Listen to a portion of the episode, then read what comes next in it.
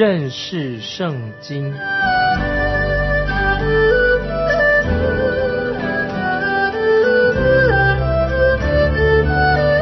认识上帝的话，把上帝的话带到全世界。本节目是由认识圣经机构和环球广播电台联合制作，欢迎收听。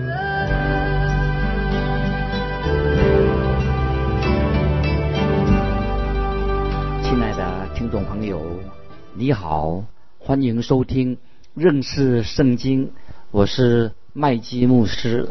诗篇一百二十六篇是说到被掳的以色列百姓从巴比伦回归之后所唱的快乐的诗篇。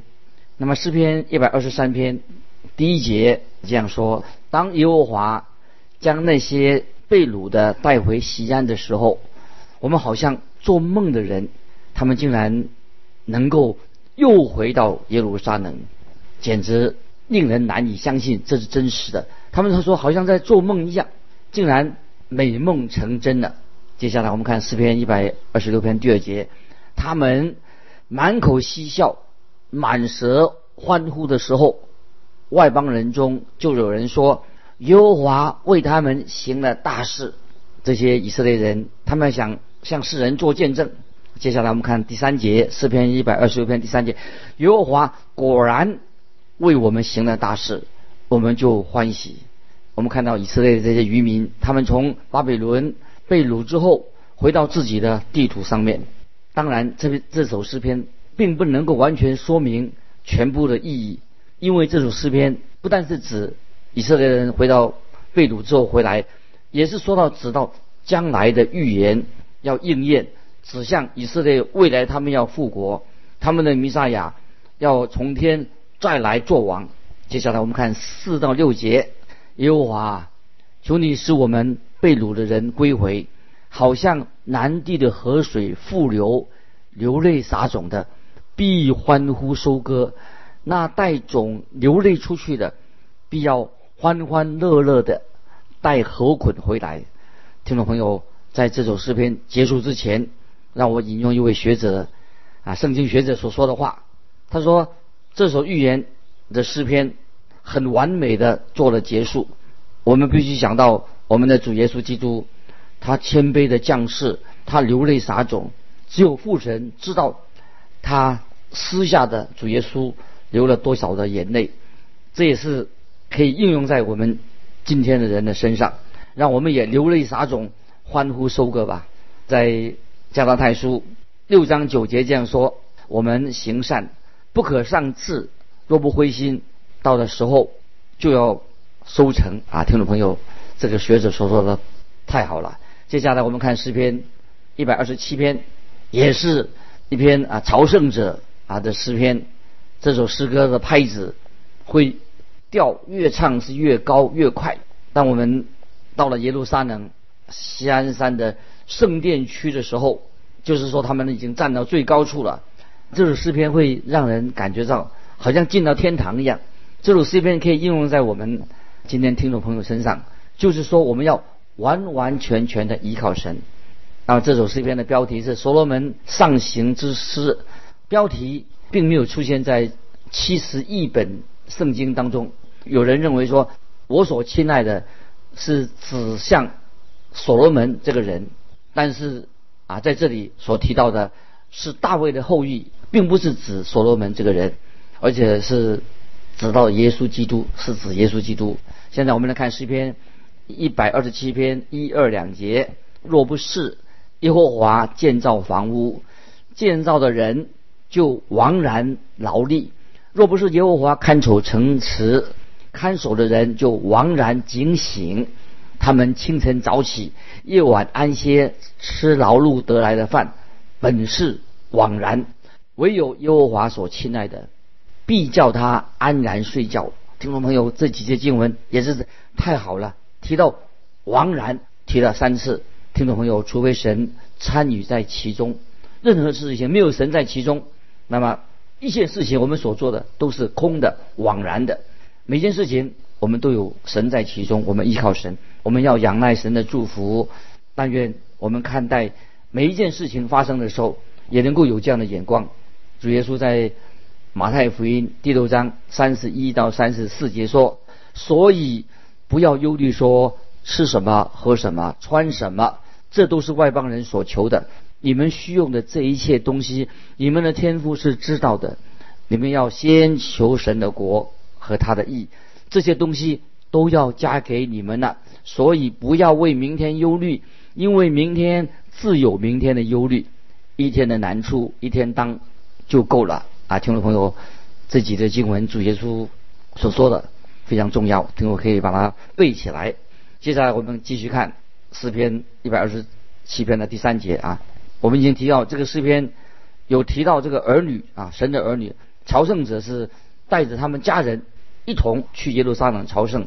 我们来看第三节，儿女是耶和华所赐的产业，所怀的胎是他所给的赏赐。我们看见在朝圣者当中，他们有那些小孩子、儿女，全家都来到耶路撒冷，他们向神赞美感谢。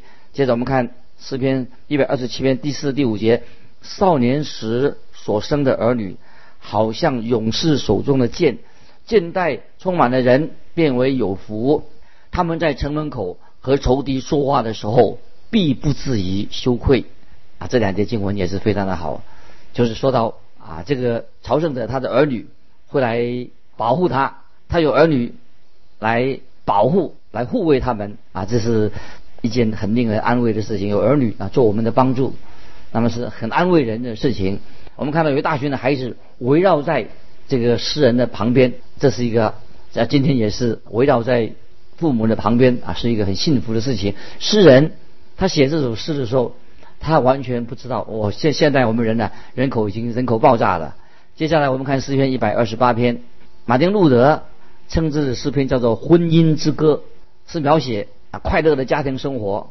然后我们看到诗人啊为这个家啊来做祝福祷告，幸福的家庭跟幸福的根基是什么呢？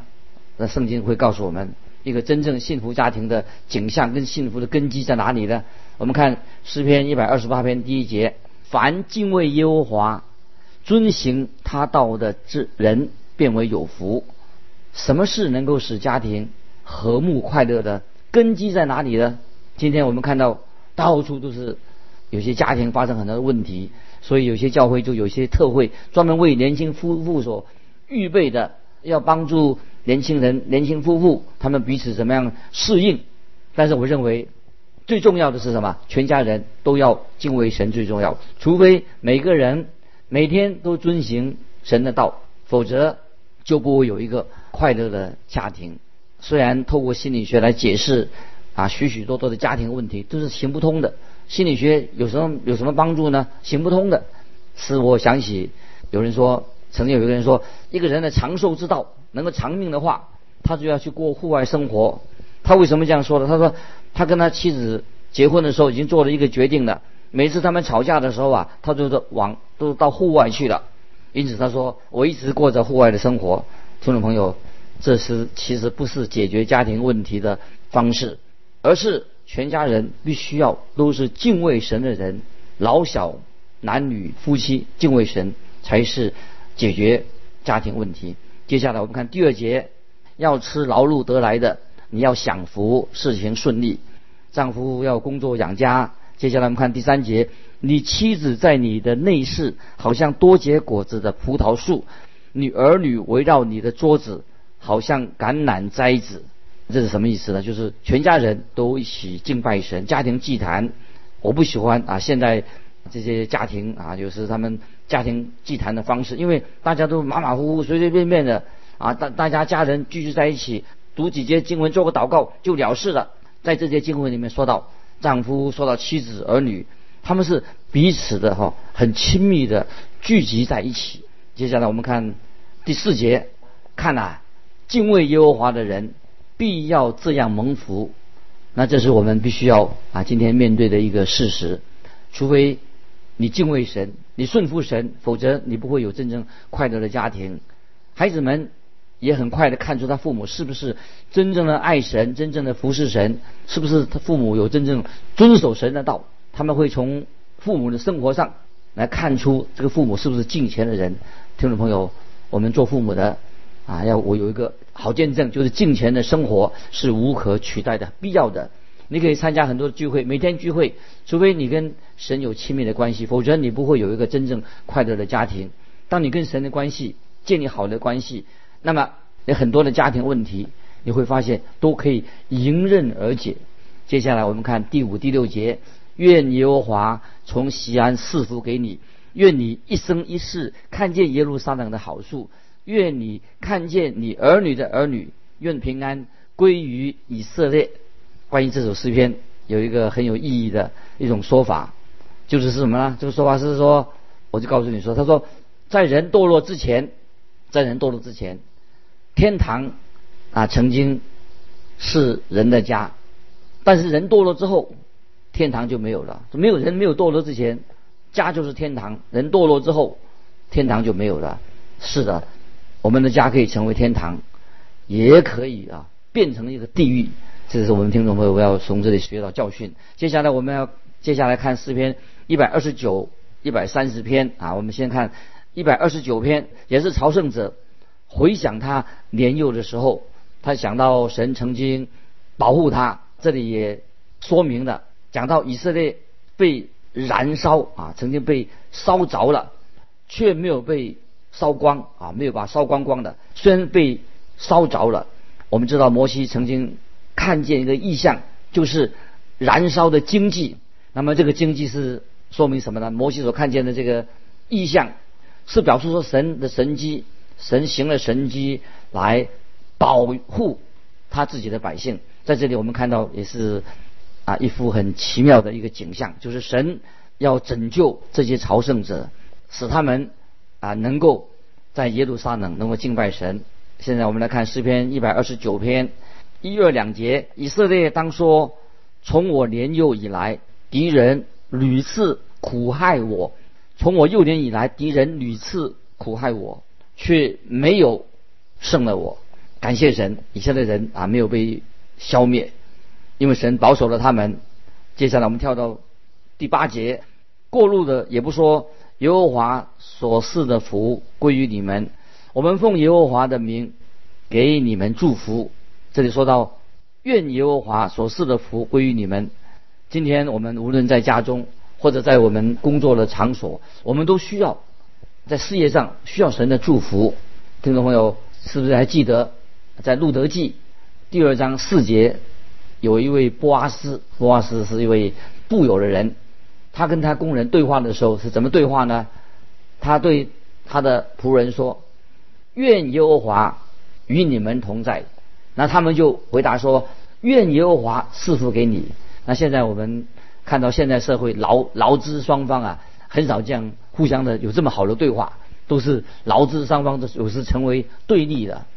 接下来我们看诗篇一百三十篇，跟上一篇有密切的关系，也称为属于保罗的诗篇，因为特别这个诗篇里面说到神的怜悯，神救人脱离极深的罪孽跟死亡，而且为什么神要这样做？不是因为人有什么善行。有一次。有一个人曾经问宗教改革家马丁路德，他最喜欢哪一首诗篇呢？他就回答说，是使徒保罗的诗篇。听众朋友，你想知道使徒保罗指诗篇是什么？他最喜欢的诗篇是什么呢？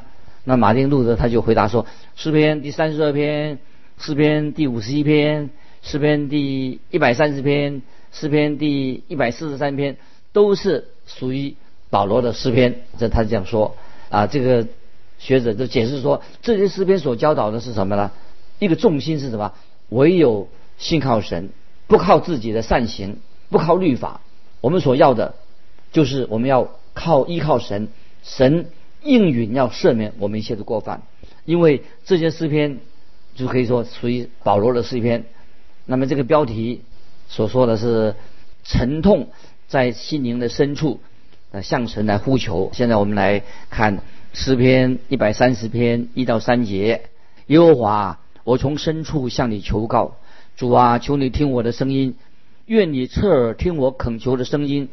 主耶和华，你若就查罪孽，谁能站得住呢？感谢神，今天神没有按照你我的过犯、你的罪孽、我的罪孽来审判我们，不然的话，我们早就灭亡的。神拯救我们是为什么呢？是因着他是怜悯人的神，他的怜悯。接下来我们看四到六节，但在你有赦免之恩，要叫人敬畏你。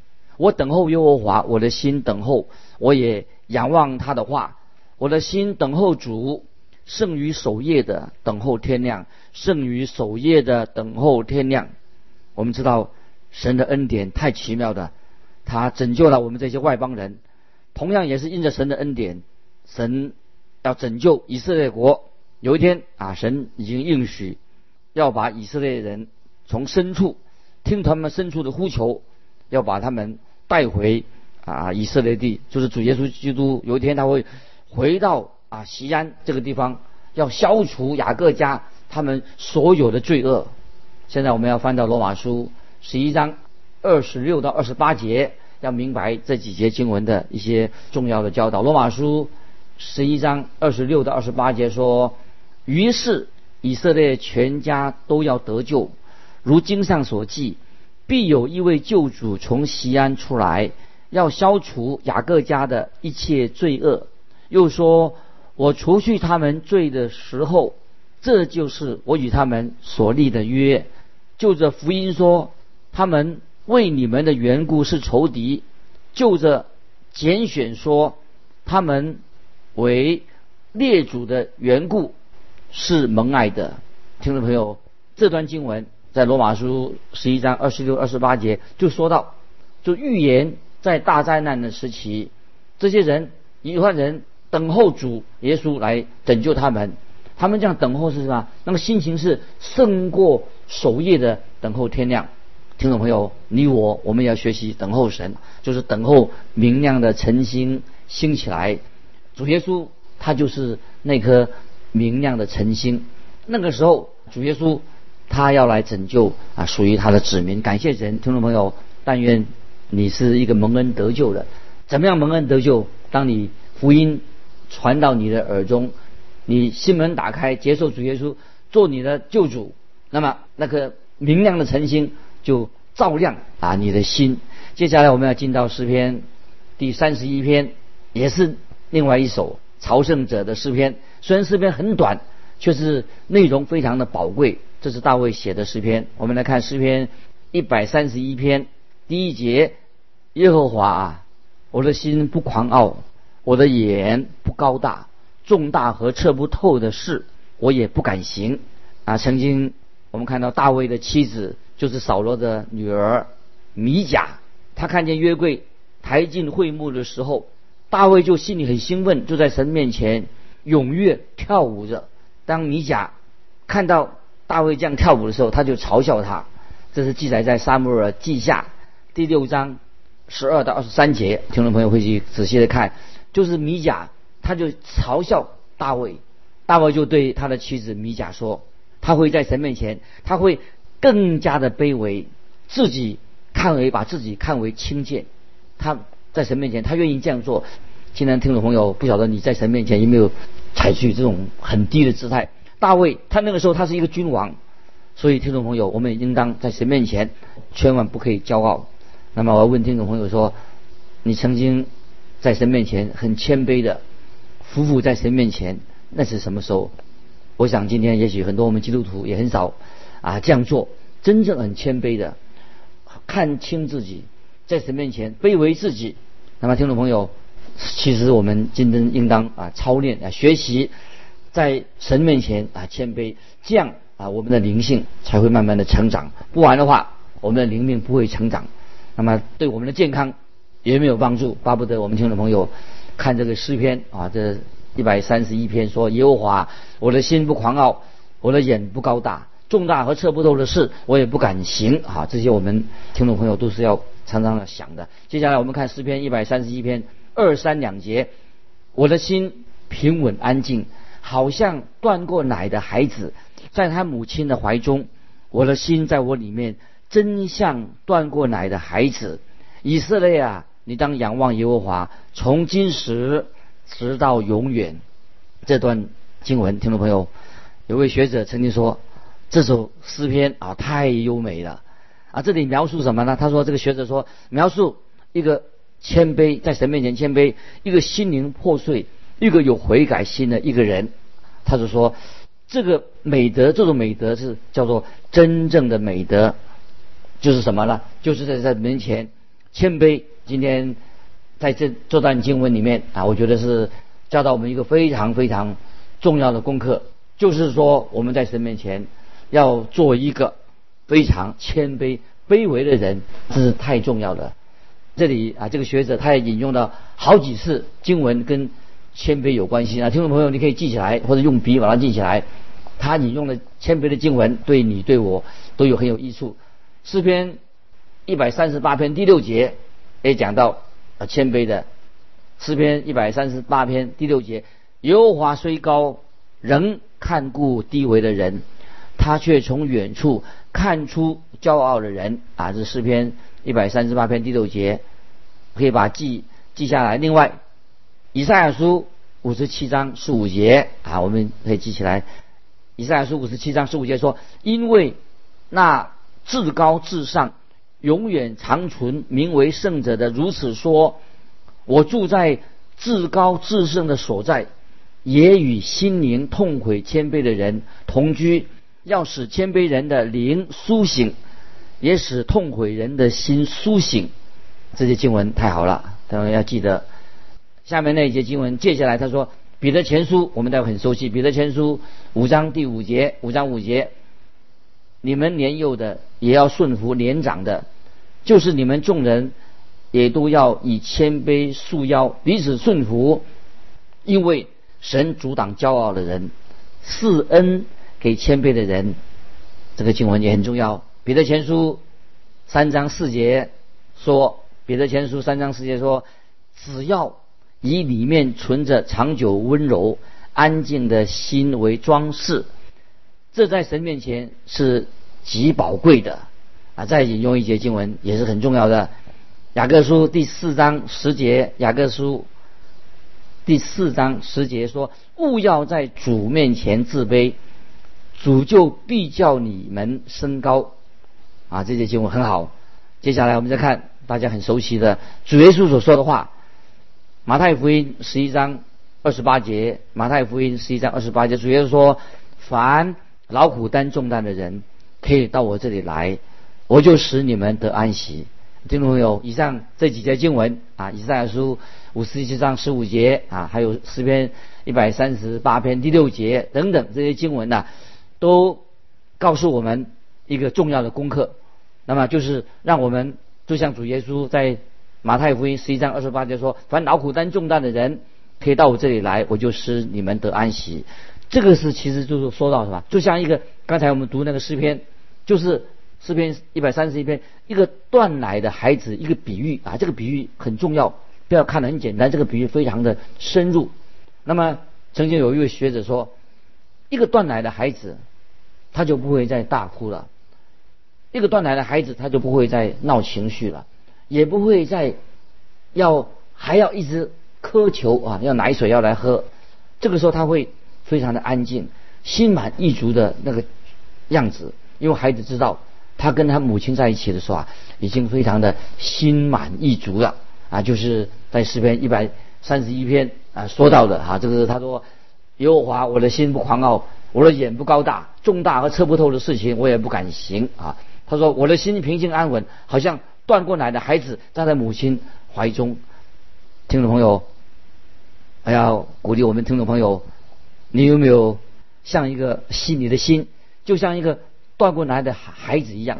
你不会常常抱怨啊，常常这样不满那样不满，也不再有一个哇要雄心大志啊野野心不得了，你也不会说整天在脑筋所想的就要追逐名追逐利，你就不会有一些很多脑筋。